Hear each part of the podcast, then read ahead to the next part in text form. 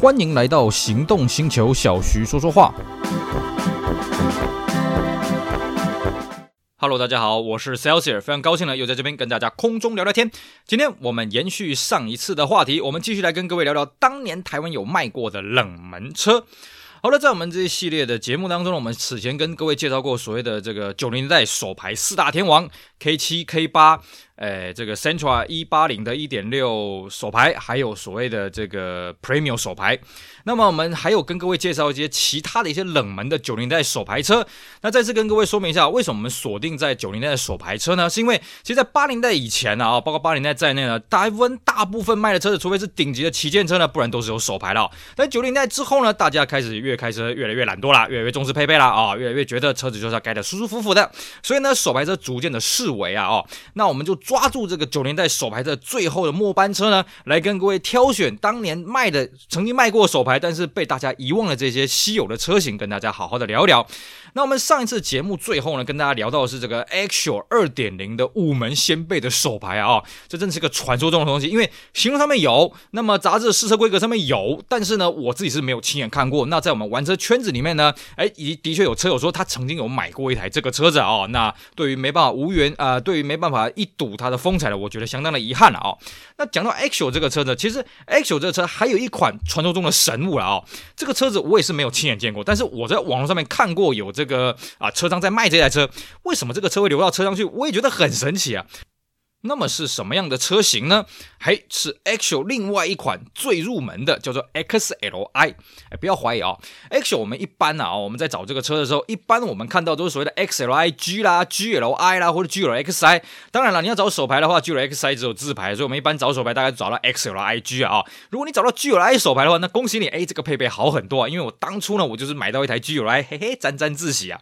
那么 XLI 又是什么东西呢？其实 XLI 啊，这个车子你听到这个规格，你就会知道为什么当时它会这么的稀有了啊、因为这个车呢，第一个它没有电动窗啊，没有电动就算了，它还少了一个很重要的东西，它没有动力方向盘啊。各位，其实呢，当初不要说 X L 了啊，当年 Corona Salon 这个 T 一七零这个时候呢，它的入门款也叫做 XLI 啊，喷射叫 XLI，那这个最入门的化油器叫做 XL，一样是没有动力方向盘的、哦。那你说没有动力方向盘有很难开吗？超级难开。各位你不要忘了啊、Corona 到这个时候已经全面前驱化了啊、我们一般在开后驱的这个没动力方向盘的车子呢，还可以勉强靠着惯性勉强这样开啊、你前驱车你不要忘了，你还要跟传动轴去对抗啊，这是非常非常难开的，这真的是这个毫无人性啊！其实我也搞不懂为什么当年呢，这个和泰在生产这个车的时候还要推出手排没有动力方向盘的车型啊。所以呢，为什么你在路上看不到 XLI 呢？因为 XLI G 哦，它多了这个动力方向盘，那就差很多啊。当然它配备也多了一些了哦。所以当时的业代呢，都会去洗这个民众。哎呀，你不要买这个最便宜的手牌的啦，你这个车子不好开啦，不好踩离合器啊，啊，不好转向。你来开这个顶稍微顶级一点的 XLIG，加一点钱就有了。所以大部分的人都是买 XLIG，因为我们知道，当然要买手牌车就是为了便宜嘛。可是呢，XLI 的车子真的是便宜到让人家有点是可忍孰不可忍啊！所以我也很好奇，当初有谁愿意去买这个没有动力方向盘的手牌呢？各位你要了解哦，我们此前的节目跟大家讲了这么多手排车，呃，什么 Impreza 手排啦，Lancer 手排啦，全雷达手排啊，金全雷达手啊，不是金全雷达手排，里耶塔手排啦，哦，这什么？这些车型通通都是有动力方向盘的啊，Civic 手排都是有动力方向盘的。到九零年代有这种没有动力方向盘的，呃，这个手排车子的大概就剩 Axial XLI 了啊，所以这个车子真的是传说中的东西啊，我只有在网络上看过一次，有一间车厂在卖，我也很好奇啊，车厂为什么想要收这个车子呢？莫非他已经改了动力方向盘了呢？但是他。既然它没有这个这个电动窗啊，我觉得这个车子应该这个上门的客人应该是非常的有限的啊。这是顺便跟大家聊一聊的。那除了我们讲的这些车子以外呢，还有一款在九零年代卖的手牌车呢，也是非常的稀有。这台车也是没有正式卖，不过呢，它比起我们之前讲的这些车型呢，它有个不同的身份是什么？它是进口车啊。那说进口车这个手牌是什么车型容易被人家用？有没有正式卖呢？嘿嘿，Cefiro 手牌。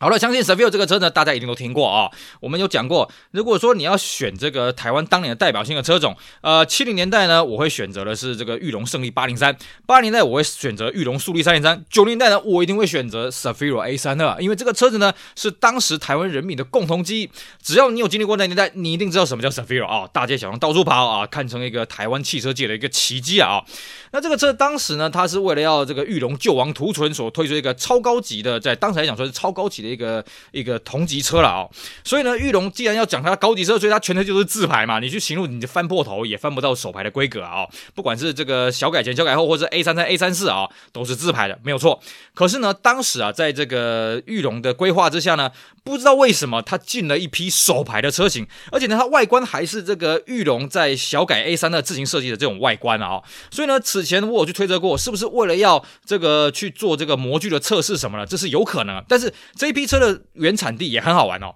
这批原产地并不是从日本直接过来的哦。我们就这一批车的调查，我们发现它是从日本把车壳弄去菲律宾，在菲律宾日产做完装的动作。但是菲律宾日产到底组了什么呢？我们觉得应该很有限，因为它大部分的东西呢，从这个痕迹上面来看，应该都已经在日本已经组装完。换句话说，菲律宾日产只是过个水，然后就进来台湾了啊、哦。当然，很有趣的是什么呢？它的这些啊、这个玉龙小改的这些造型呢，用的都是跟玉龙在台湾生产的小改的 A 三的是一样的东西。也就是说呢，很有可能是玉龙把这些小改的板件送到菲律宾日产去做试组装，然后呢再弄回来台湾，可能来做一些评估还是什么的，我不是很清楚。那这批车的数量有多少呢？啊、这个也是众说纷纭啊，有说六十，有说八十，有说一百，有说两百五。但是呢，呃，这个大部分的说法都是说这些车子呢，啊、是给裕隆的内部员工去认购，因为呢它是首排，而且不要忘了啊，Sefiro 全车系在 A 三的那个时候已经全部都是 V 六了啊。哎，V 六首排是一个什么样的东西啊？对不对？所以引发大家很大的这个热呃这个这个议论啊啊。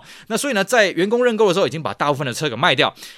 后来呢，我遇过一个这个车友，他跟我讲，他当年呢刚进玉龙卖车的时候，有卖到这个车的。他说，当时啊，这个全台湾的经销商，一间经销商配到的是三台，那每一间经销商都非常头痛，为什么呢？那时候玉龙既然已经在推 Cefiro，而且已经到小改了，所以呢，玉龙的车子给人家感觉就是高级车嘛，对不对？你不要说 Cefiro 了，就算是他小小老弟这个 Sentra C 呢，这个配备也是相当的高档啊。那你这个 Cefiro 忽然出现一台手牌，而且这一批手牌的配备非常的阳春啊，别的不用讲啊，你里面没有这个皮。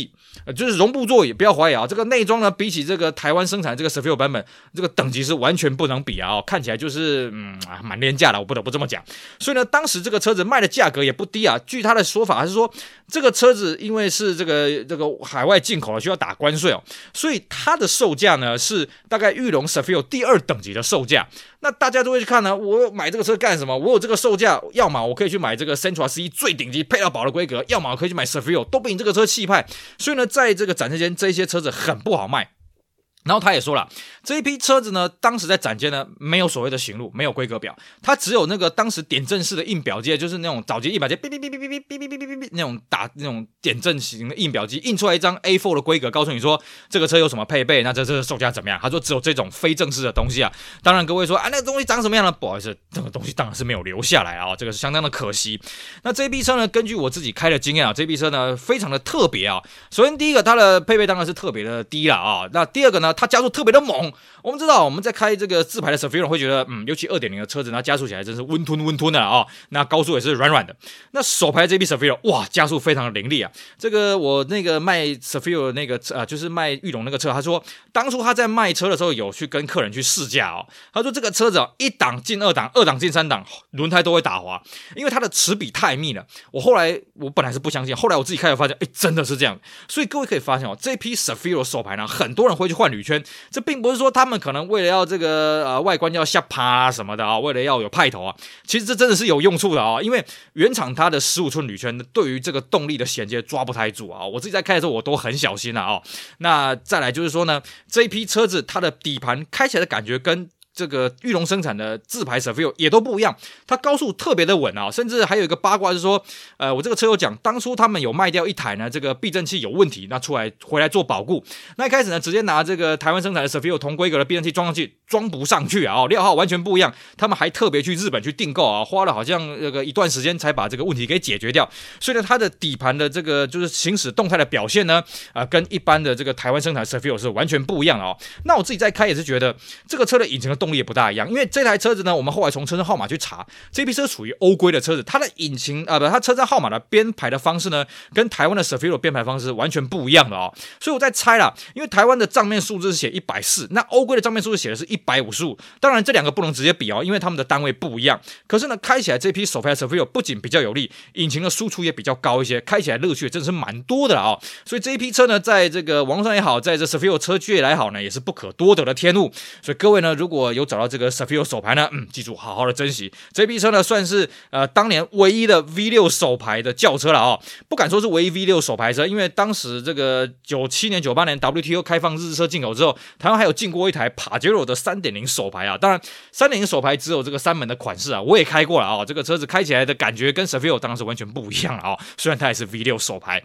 那么讲到裕隆当年呢，这个卖的这种没有正式卖的手牌车呢，除了这个 s a f i r 以外呢，让我又想到还有两款车也跟跟大家顺便聊一聊了啊、哦。当然，这两款车的时间点呢，跟我们此前介绍的车子的时间点有点落差哦。我们此前介绍的这些冷门的手排车呢，都是所谓的这个九零年代车子哦。那裕隆呢，其实还有两款很冷门的手排车，它是在二十一世纪之后推出的哦。我们回顾台湾的这个车市啊，在二十一世纪推出的手排车主要有三款哦，一款是 Tierra RS 的手排，一款是 Focus 二点零 S 的手排。那么另一款呢，就是纳智捷 S 五的手排。那这三款手排车呢，跟此前九零年代的手排车有个很大的不同，在于说，九零年代台湾所生产的、所贩卖这些手排车呢，都是以经济实惠，除了这个 Impreza WX 有所谓的 Impreza GT 以外了啊、哦，都是所谓的经济实惠的路线。但是呢，二十一世纪我们刚刚讲这三款车，它都是以性能为标榜的这种性能手排车了啊、哦。那么当然呢，我们讲到说，那裕龙当时也有卖这个 S 五的手牌啊，那有什么我们不知道的事情呢？当然有。其实，在 S 五这款车子哦。我们都知道，它是在前期的时候有一批手牌，这批手牌好像一百多台还是两百台，我有点忘了那个数字啊。哦，但是裕隆它没有标榜说它是限量生产，倒是没有，它只是说只有一批而已啊，要要预购重塑什么的。那么这批手牌呢，其实它还有第二批，很多人不知道，其实我也不知道，因为我们刚刚讲哦，这批这个 S 五纳智捷 S 五的手牌呢，它是有印特别的行路啊印出来的，而且有媒体试乘啊，有打广告啊，甚至有电视广告都有出来。不过呢，它后来 S 五小改呢，叫做所谓的 Echo Hyper，Echo Hyper 也有出过一批手牌车。那这批手牌车呢，真的也是这种啊、神龙不见尾啊，行路上也没说，那新闻稿也没说，那么这个媒体试乘更是没有。那我怎么知道这个手牌呢？因为我那个时候呢，对手牌车情有独钟了啊，到处上下下去找手牌，我就发现怎么这个中部有一间车行，他在卖这个手牌，而且他。这个拍胸保证，第一个这是全新车哦，它是这个零公里的领牌车。第二个呢，这个车子是原厂手牌，它绝对不是自改手了。第三个，这个车享有原厂的保固。我一看就觉得很奇怪，怎么会有这种东西啊？那我还真的去。仔细打听了一下，他说：“哦，这批车呢，它并没有正式的贩卖，它就直接流到这个中古车市场来。等于说，新车展示间是没有卖这个车的。他不知道为什么了啊，他就直接流到中古车市场来。那配备什么的呢，也没有说特别的差。那外观呢，当然你从一般的呃这个自排的 S 五还有 Eco Hyper 呢是看不出差别的啊。那这批车相当的有趣，那数量多少呢？这个中古车厂他也不知道了哦。而且后来发觉，不止一间中古车厂在卖，有好几间中古车厂都在卖这种全新的 S 五 Eco Hyper 的手牌啊，这个相当的有趣啊。那么其实啊。”讲到这个纳智捷的手牌呢，还有一款纳智捷的手牌呢，也是曾经有推出过，但是它没有正式上市啊、哦。这个车子呢是什么车呢？其实就是纳智捷第二号作品哦。纳智捷最早的开山作呢是所谓的 MPV，所谓的 M7 了啊。那 M7 当然只有自排。那第二号作品呢是 SUV 啊，也是所谓的 U7 啊，我们叫做什么大呃这个大陆叫做什么大七 SUV 啊。这款车呢，其实当初他在测试的时候，它是有手牌的哦。它是二点零涡轮手牌的、哦，那这一批车呢，其实，在台湾它只有做测试，诶，它并没有印在行路上面，当然也也就没有卖过了啊、哦。可是呢，在一海之隔的对岸呢，当时东风裕隆大大七纳智捷大七 SUV 呢，它的行路上面真的有印出这一台车，叫做二点零 T 新创版。那这批车呢，规格表通通都有开出来，可是我们当年实际去走访东风裕隆的展示间，他还跟我说，哦，这个车子没有卖，你也不能订，因为这个厂商呢后来是没有提提供出来的，因为他们觉得跟这个形象不符，他们希望呢，既然叫大七 SUV，那应该就要全面自排啊、这样比较高级。那这批车呢，呃，我在曾经在一个学校的，就是呃这个这个车辆工程系的停车场里面，